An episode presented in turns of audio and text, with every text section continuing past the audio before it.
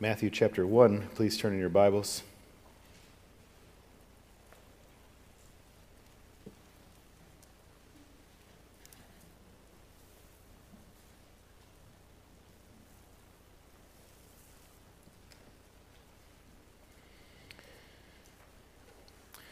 Uh, yesterday, we were able to partake as the, uh, the men in our, our annual Chili Bowl, and so a number of us um, played flag football uh, yesterday afternoon and then finished off with some chili. And um, it, was a, it was a good day, beautiful weather, uh, but I'm exhausted. And uh, I was telling one of our members, you know, from age 20 to 29, you go out and you play to win.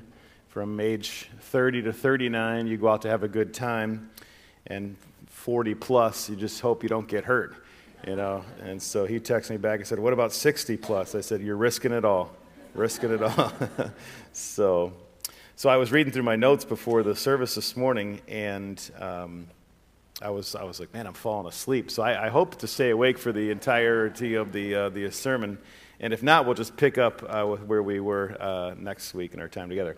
So, Matthew chapter 1 and now you'll see like why I was falling asleep because we're starting with the genealogy of Christ this morning. So that's uh, that might have something to do with it. Um, but uh, Matthew chapter one. Let's read the first 17 verses together, and then we'll begin our uh, we'll begin our study of God's word together.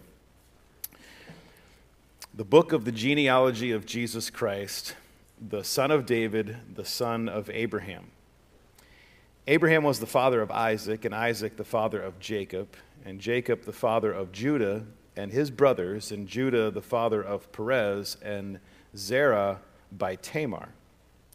And Perez the father of Hezron, and Hezron the father of Ram, and Ram the father of Amminadab, and Amminadab the father of Nahshon, and Nahshon the father of Salmon, and Salmon the father of Boaz by Rahab, and Boaz the father of Obed by Ruth, and Obed the father of Jesse, and Jesse the father of David the king.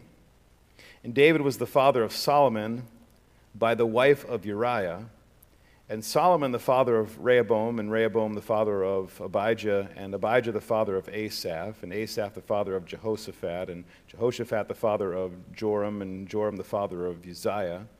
And Uzziah the father of Jotham, and Jotham the father of Ahaz, and Ahaz the father of Hezekiah.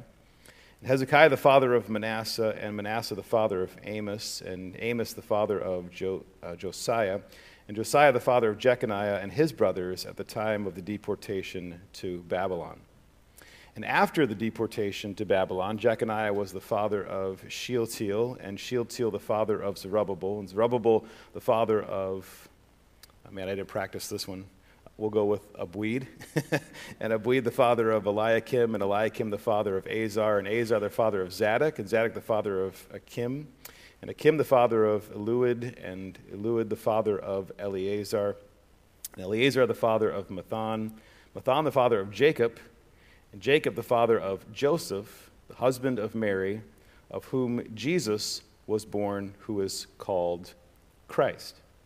So, all the generations from Abraham to David were 14 generations, and from David to the deportation to Babylon, 14 generations, and from the deportation to Babylon to Christ, 14 generations. This is the word of the Lord. Let's pray together. Father, we're grateful to be gathered this morning as brothers and sisters in Christ, and it's our desire that our knowledge of the Word would increase and our hearts uh, would increase in affection for, uh, with affection for, affection for you. And so help us, we pray, um, as we consider the truths before us, uh, to know you better and love you more. For it's in Christ's name we pray. Amen. Well, last week we began by introducing uh, the book of Matthew as we began our sermon series here in, uh, in this gospel. And a number of things we considered were the author of the book, the recipients of the book, the date, the structure, the purpose, uh, among other things. And I'm not going to take the time this morning to review everything we considered last week, uh, but there are three things that I want to recall to your attention that will be important for our study this morning through these first 17 verses.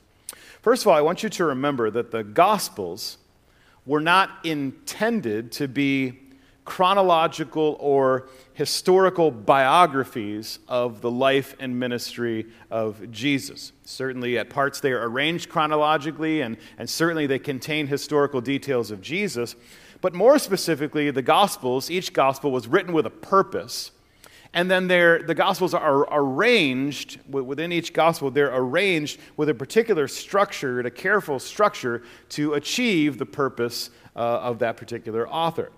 So, remembering this will be important as we walk through the book, but it will be especially important this morning as we walk through this genealogy because Matthew has recorded this genealogy for us with a specific purpose in mind. And so we keep that in mind. It will help us to understand uh, why this genealogy is recorded here. Secondly, I want to remind us uh, of Matthew's purpose in recording this gospel. Matthew's goal, as we stated last week, is to present Jesus as the promised king of Israel who would fulfill all that was spoken of him in the Old Testament. And so, this is also an aspect in, in which this genealogy is, is, is, is important because it relates to Matthew's purpose in presenting Jesus as king. Thirdly, we need to remember Matthew's audience. Matthew's audience is primarily Jewish.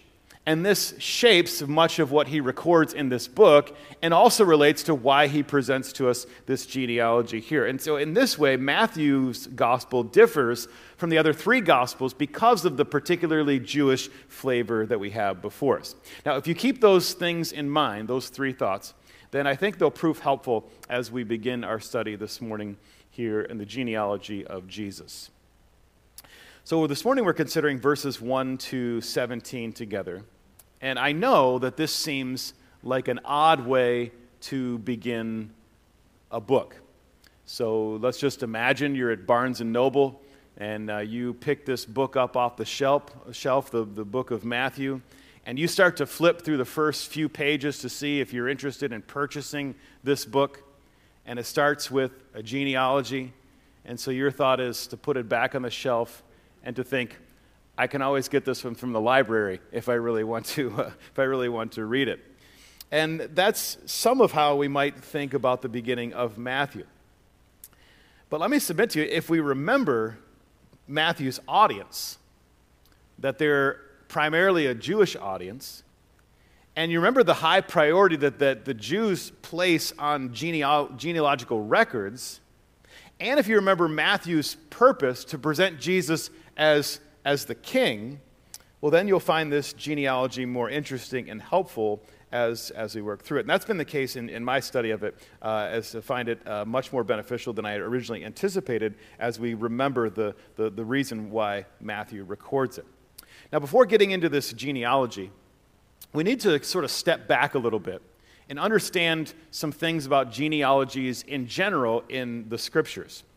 First of all, remember this that the genealogies of Scripture, they are important.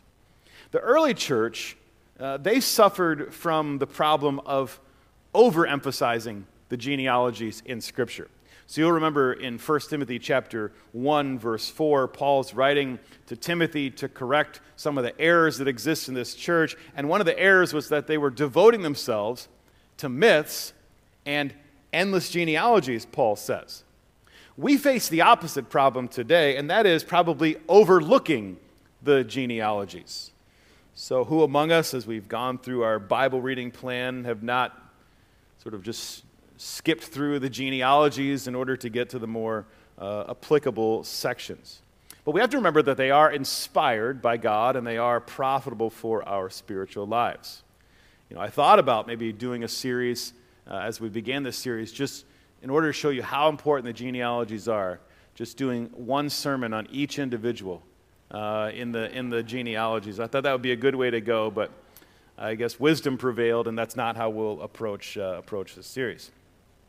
Uh, the second thing we want to note in, in terms of genealogies in general is that there are 25 genealogies in the Old Testament. There are only two genealogies in the New Testament. Uh, this one here in Matthew chapter 1 and then there is a similar genealogy of Christ in Luke chapter 3. So, right, right connected to the birth narratives of Matthew and Luke, you have two genealogies, and these are the only genealogies that are mentioned in the New Testament, and they both are genealogies of Jesus. Another important thing to remember is that when we read the genealogies, we need to know that the term father of does not always mean the immediate father. So we read here in verse 2 that Abraham was the father of Isaac and Isaac was the father of Jacob. In those cases, it's, it's immediate, immediate father. But, but the term here that's used does not necessitate that it's exactly one generation to the next. Rather, the term could, could speak of a grandfather, could speak of a great grandfather, or even further. And so you'll notice that some genealogies, they skip generations because the author has, has, is concerned with connecting one person to another person, not necessarily of giving a, a detailed uh, genealogy of, of, of this family. So this is important to note because Matthew's genealogy, you get down to verse 17, he mentions 14 generations from Abraham to David 14 from David to the deportation, and then 14 from the deportation to Jesus. But we know from reading other portions of Scripture that Matthew skips certain generations within his genealogy. And perhaps this is done because he wants to give some sort of a memorization aid to help them understand the chronology from Abraham to, uh, from Abraham to Jesus. And this is okay because it was understood how genealogies worked in the, in, in, the, in the scriptures. Lastly, in terms of looking at genealogies in general, we need to, we need to understand the, the differences between Matthew's genealogy of Christ and Luke's genealogy of Christ. Because if you were to, to read them, uh, and if you go home this afternoon and were to read them, you would notice uh, that there are some noticeable differences. First is in terms of length. Luke traces geneal- uh, Jesus' genealogy all the way back to Adam. Matthew traces the genealogy only back to Abraham. So there's a difference in length of these genealogies. There's also a difference in order. Luke begins with Jesus, and actually, do I have the backward? Yeah, Luke begins with Jesus and works his way backward. And Matthew begins with Abraham and works his way forward to get to Jesus. And so they're different in that regard. But most noticeable is there is a difference in content between Matthew and Luke's genealogy, especially following King David. So Matthew goes from David to Solomon, and then he carries on the genealogy till he gets to Jesus. Whereas Luke goes from David to his son Nathan, and then eventually gets to Jesus. They converge for a brief moment and then they separate again uh, all the way until they get to Joseph and Jesus. And we probably wonder why this is the case. And I'll just submit to you that we don't know for sure why the difference between Luke's genealogy and Matthew's genealogy. There are some possible options for why this is the case. It's possible that Matthew traces the line of Joseph and that Luke traces the line of Mary. Some have suggested that. Others have suggested that there are levirate marriages and adoptions that are, that are seen within the genealogies, and so that may explain the difference. But whatever the case is, we don't know the reason for the, for the differences between these two genealogies. Some have seen this as an opportunity to level critique against the New Testament to see, see, it's not historically accurate, it's not inspired because of the differences here. But it's not that there's no explanation it's just that we don't know what the explanation is, and there have been explanations that have been submitted. One helpful and, and interesting point to note, and this is made by um, Michael Vlach in, in his book, uh, He Will Reign Forever.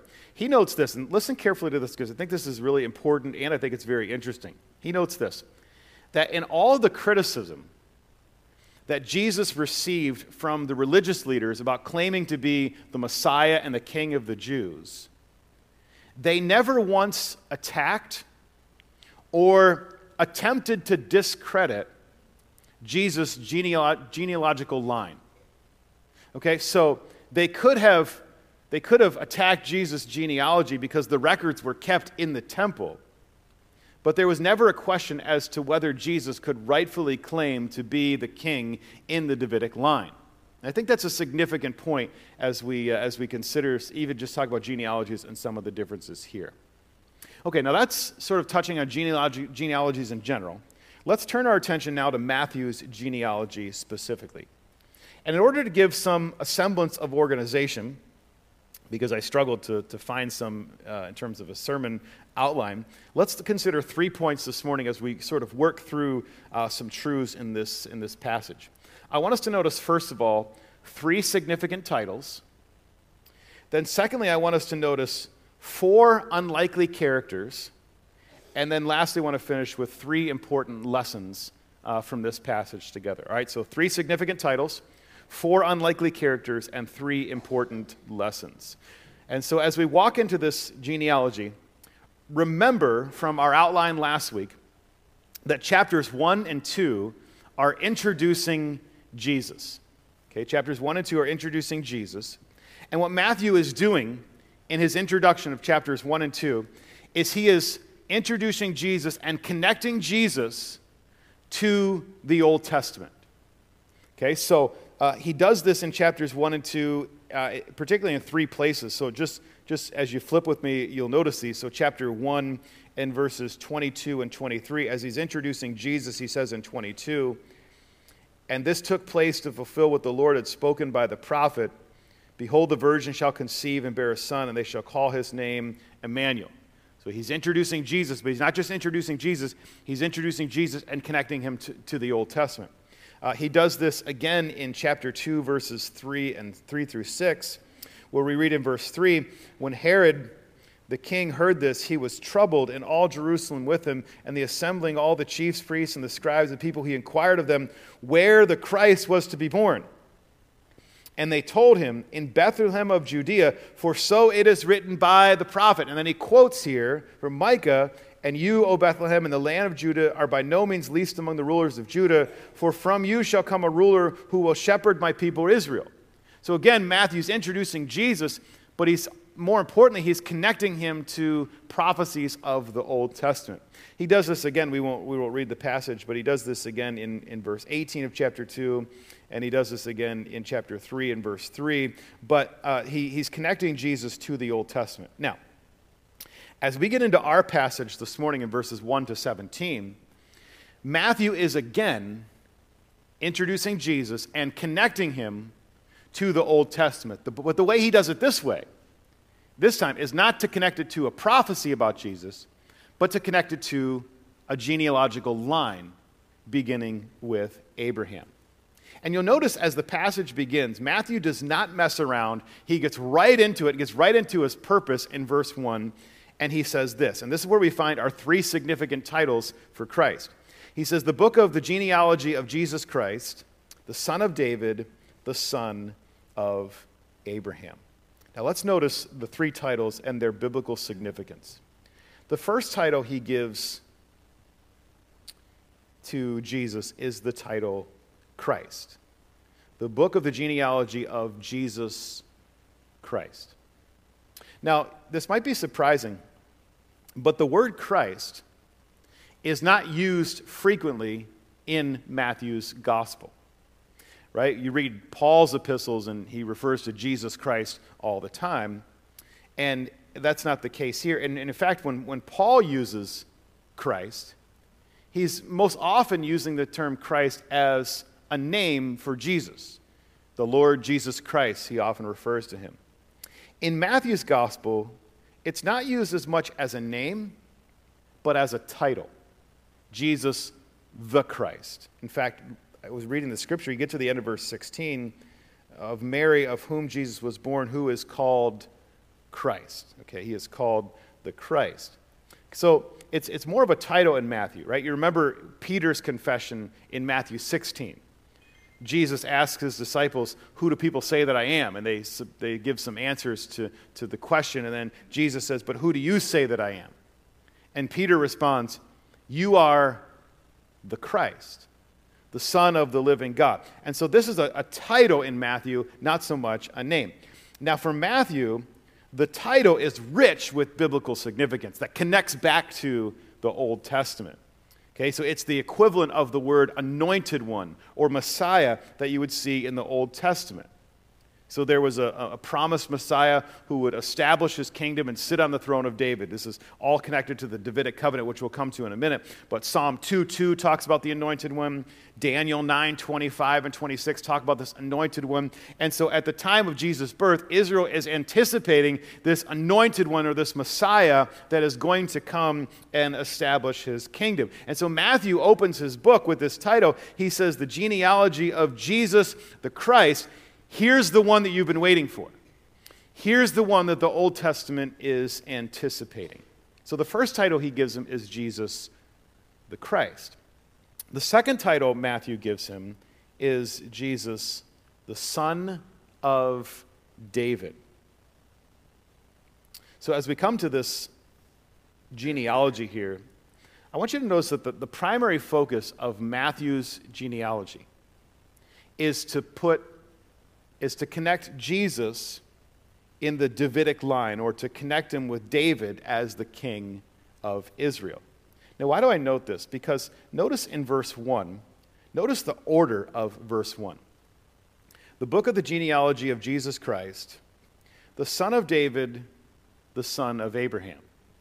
Now, there's an order change there that is, is unexpected to us or unanticipated to us we would expect it to go in chronological order, would we not? Because Abraham was first, the son of Abraham, then he's the son of David. But Matthew, with, with a purpose, puts David first and foremost because this is the purpose of his genealogy to connect it to David. In fact, as you read further into the genealogy, you get to verse 6.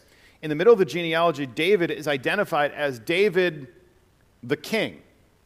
Now, what's interesting about that is there were several other individuals within this genealogy who were also kings, but the only one who's titled the king is, is, is David here. And, and, and Matthew is connecting Jesus to David in his kingly line. Lastly, there's a, another interesting thing about this passage, and, and numerous commentators bring this out, uh, and that's the number 14 that's mentioned in verse 17. Now, I don't, I, I rarely do I ever get too interested in, in numbers and things that appear within, within passages. And a lot of people have a lot of speculation about these things. But in this case, like, I think every commentary I read brings out this particular detail. The letters of David's name, the three Hebrew letters of David's name, where they're found within the, the Hebrew Old Testament, if you were to total up their number and where they're placed within the, the Old Testament, or the, within the alphabet, they're totaled up to, to equal the number 14.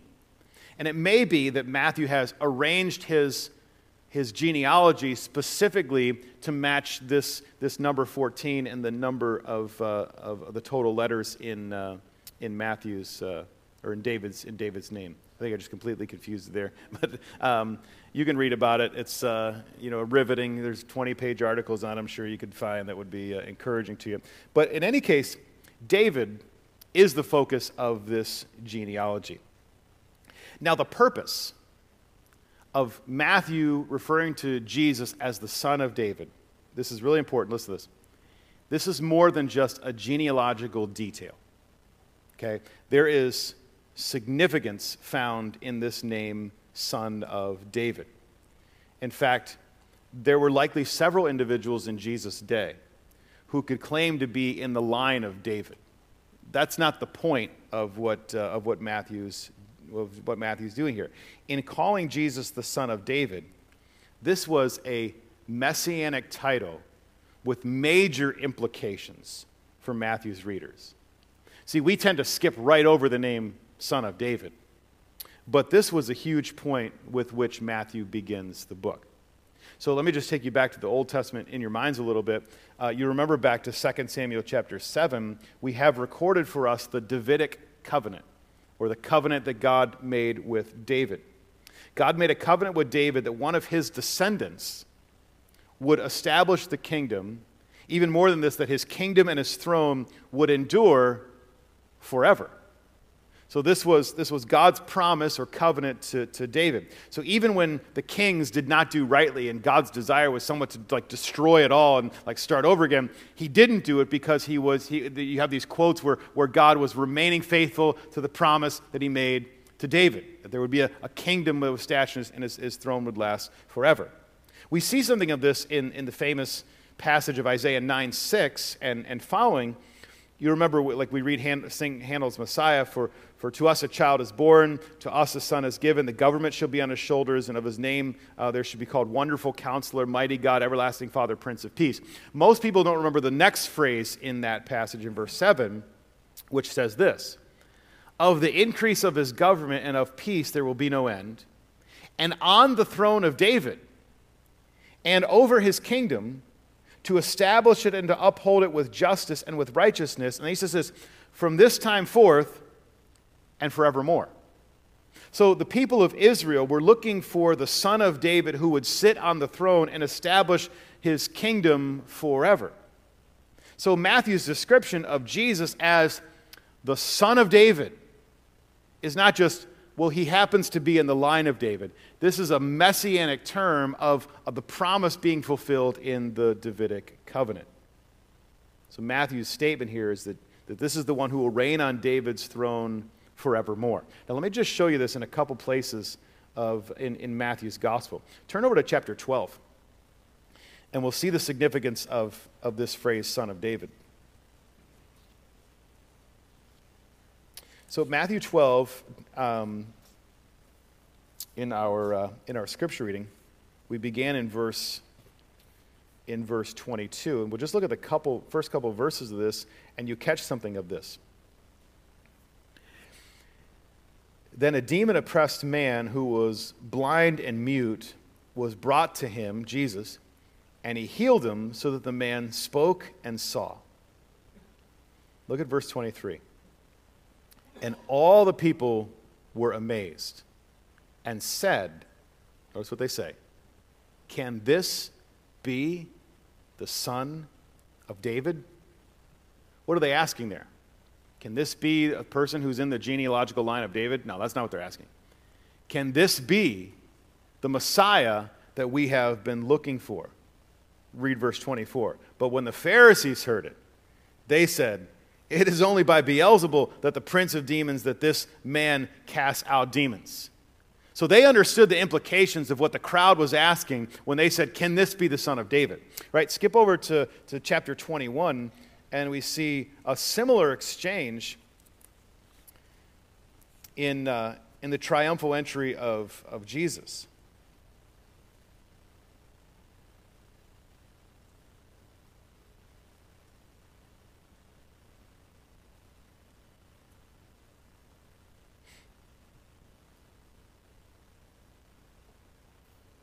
Think I have the right verse down, but let me just find it for a second.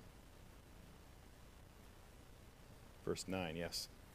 Um, so this is a triumphal entry of Jesus. He comes in. It's, uh, it's a very climactic, uh, climactic time, just like my point is anticlimactic now since I couldn't find it.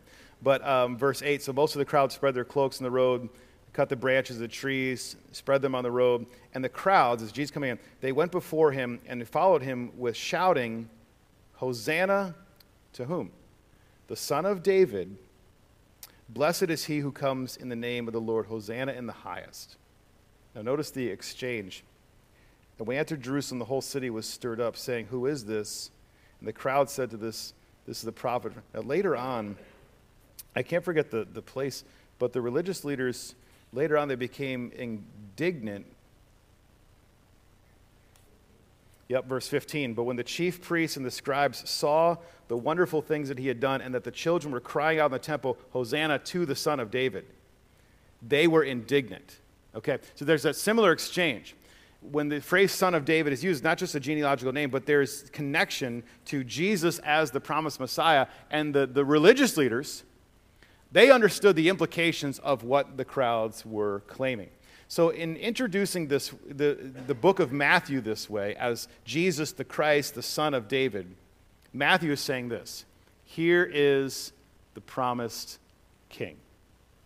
Now, there's one more title in this, in this section, in verse 1 of chapter 1, and that third title is the Son of Abraham. Now, you think, well, this is kind of a duh statement, because if he's the son of David, then he's obviously the son of Abraham. But again, Matthew's point is not to just put Jesus in the line of David or Abraham. Matthew, we have to give him some credit here. He's chosen his words carefully, and he has mentioned this with a purpose. So when Matthew mentions Jesus as the son of Abraham, well, this takes us back to Genesis chapter 12. After God had, had scattered the nations and put them in different languages, uh, he, he selects one man, Abraham, to be the father of God's chosen people. And he promises Abraham that he would receive a special land and that his descendants would be as numerous as the stars of the sky. He also told Abraham that one of his descendants would bless all the nations. The problem, you remember, is that Abraham didn't have any children. He was 75 years old, and, and his wife was also old and beyond childbearing years. But God gave them the child Isaac, and through him, his descendants would be great. We know them today as the Jewish people. But now in Matthew chapter 1 and verse 1, we see that, that through Abraham's descendants, just how it is that all the nations will be blessed. They will be blessed by Jesus and the salvation that he provides. Okay, and this is how he introduces the book and showing how the nations are going to be blessed. And then it's interesting, you get to the end of the book of Matthew, and how does it finish? Go and make disciples of all the nations, because all the nations will be blessed by this son of Abraham. So Matthew's reference to Jesus as the son of Abraham is, is, is more than a historical or genealogical fact, it is a direct line back to the Old Testament to show that how Jesus will bless the nations. So, as Matthew introduces the book, he introduces it this way with three significant titles. Now, let's continue to look at the next point here, and that is four unlikely characters. Four unlikely characters. Did you notice four unlikely characters that appeared in this genealogy as we were reading them together? I tried to stop in my reading and, and slow down a little bit to sort of give them emphasis. But you'll notice there are four women listed in this genealogy. It's a bit unusual, but it's not entirely unprecedented to have women involved in the genealogy. Yet it's particularly unusual to find these women mentioned in the genealogy, in the genealogy of Jesus Christ. Well, who were these women? Well, in verse 3, the first one that's mentioned there is Tamar in Genesis 38, we have the awful, awful story of Tamar and Judah.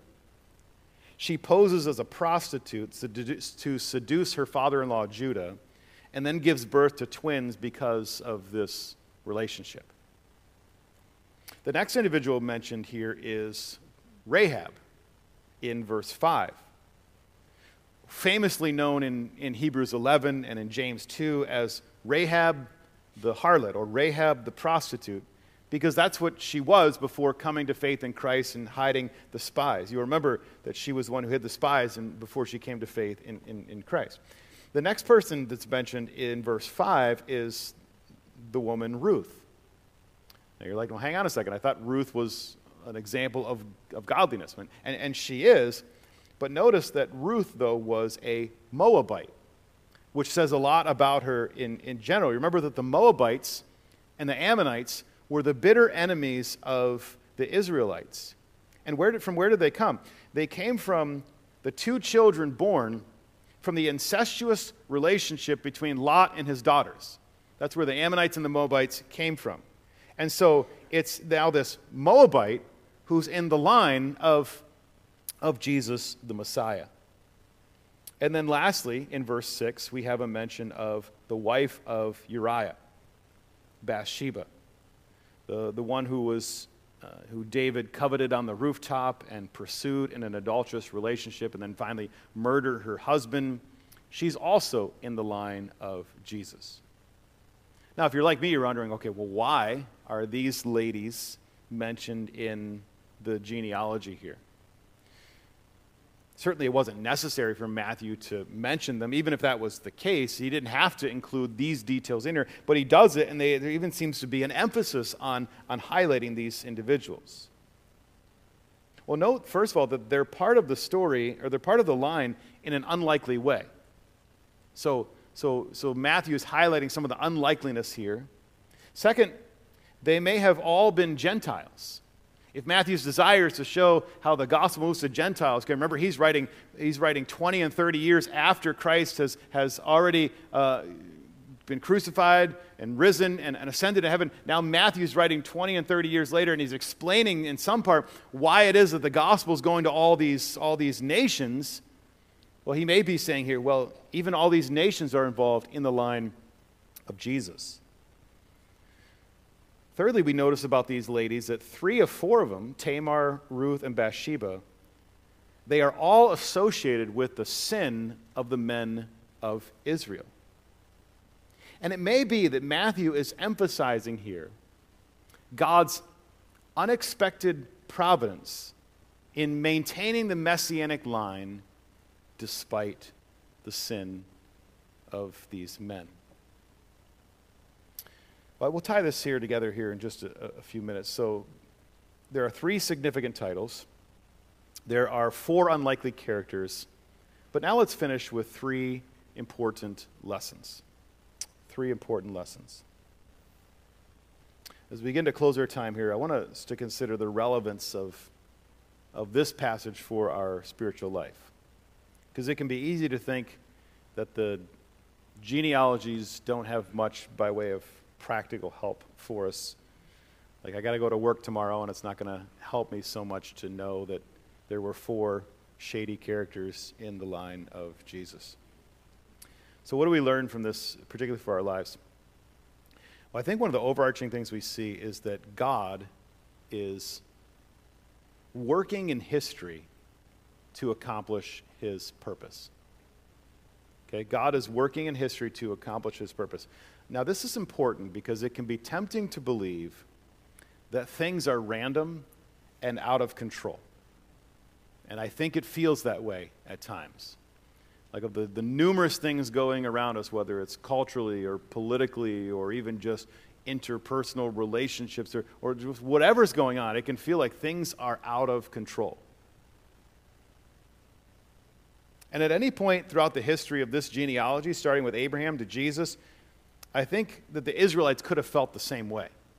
Like, just think about the, the number of crazy things that happened between Abraham and Jesus, and all the, the wars and the slavery and, and, and all these things that took place in between those. And it would be tempting for the nation of Israel to think, man, there's not really a lot of control to everything that's taking place here. But then Jesus is born fulfills the promise of the, of the, of the Old Testament. It's a reminder that, okay, God is moving history in a particular direction. We're reminded in, in some parts in this, this point that, that God's timetable is different from ours. Right? We, we, we trust that His sovereignty, we trust His control, we trust He's moving history to a certain point, but He doesn't always do things the, the exact way that we do them. And even Abraham tries to get ahead of God and, and, and come up with a different way to have a son, and that just created disaster. But, but God, God's timetable may, may be different, but He is moving history to accomplish its purpose, His good and gracious purpose. So, so that means that the various things that you and I experience that, that trouble us most are, are all part of God's good design. They're not random, they haven't just, just been accidents, but rather God in His good providence is moving all of history to His purposes. And He cares about the minute details of, of our lives, and He's working all those things out to accomplish our good and His glory. So that's the first encouraging thing we see from these genealogies of, of just how woven through this is God's providence. Secondly, the thing we see is that God can use imperfect people to accomplish his purpose. Now, this ought to be extremely evident in the genealogy because it seemed like there were way more imperfect people than there were perfect people in this genealogy. It's not just the four women that are mentioned. I mean, from Abraham on down, the, this is a list of imperfect people. But how many times through this genealogy did God, did these individuals mess up and, and even come close to putting God's entire plan in jeopardy. But God, in His providence, now continues to work things out, and He's even using these unlikely people to fulfill His purpose. You even get to the end of the book, and the gospel now is going to be taken to the Gentiles. Disciples are going to be made of all, of all the, the nations. And who does God use to, to spread the message of Christ? He uses 11 disciples who were like infamous for, for dropping the ball and messing up. And yet, God is, is still going to use these unlikely characters. And in many ways, you and I are here today because of these unlikely characters who have faithfully proclaimed Christ. And in the same way, God is still in the business of using imperfect people to accomplish his purposes. So he delights to use you and me to spread the gospel so that ultimately then he receives the glory because we're just jars of clay seeking to represent him well. So God can use imperfect people to accomplish his purpose. And then lastly, we see this lesson that in this genealogy, God shows his faithfulness to his promises. The theme of, of faithfulness runs throughout this genealogy. And here's why because long ago, God had made a promise to Abraham. And not just a promise to Abraham, he made a covenant with Abraham binding himself to the promises that he made. And, and had he not fulfilled that, then what would be in jeopardy is God's faithfulness. But he didn't just do this with Abraham, he did this with David. He made a covenant with David and bound himself in a covenant with David so that if he didn't, if he didn't accomplish this, then, then his faithfulness would be at stake in the promise that, in the promise that he made. So when we see then that the book of genealogy of Jesus Christ, the son of David, the son of Abraham, what we see there is that God is remaining faithful to the promises he made in the Old Testament. Now, it doesn't end there because there are promises that are still yet to come. Christ is going to return in power and glory. The kingdom is going to be established. The, the sorrows we face, the tears we shed are going to be wiped away because of the faithfulness of God. So there's still promises yet to come. So while you and I sit here in the middle of sort of the, the story between his first coming and his second coming, well, we can sit here with confidence in the faithfulness of God. That there will be a day when he comes and makes all things new. And it's these truths that are woven through this genealogy that if we just sort of passed over them might not encourage our hearts in this way because we would miss them. But here we see God's control over history, his use of unlikely people, and a reminder that above all, God is faithful to the promises that he has made. Now let's make this a little bit personal, okay? I don't know what particular things you might be facing today Obviously, we have a prayer sheet that we work through weekly where there are just numerous uh, needs that our brothers and sisters in Christ have. And that's not even, that's just the ones we know about. There's many, many things that we don't even know about about one another, right? So each of us, we wrestle with, with, with various trials and tribulations. And just from this simple genealogy, we're reminded let's keep pressing on. God's faithful and will be to the end because we've seen that in Scripture and we look forward to his return. Let's pray together. Father, we're grateful for the chance to unpack uh, this passage just in, in, in, in, a little bit of detail. We're thankful for what we're reminded of as we consider this genealogy. That the events that transpire around us are not random, but you're in control and that you delight to use unlikely characters to accomplish your purpose. We're thankful to be those unlikely characters as we seek to be faithful and live for you. Most of all, Lord, we're reminded that you are faithful. What you have promised will be accomplished, and there is no shadow of change in you. But Lord, you are dependable, reliable, the same yesterday today, and forever. And it's in you we place our confidence. For it's in Christ's name we pray.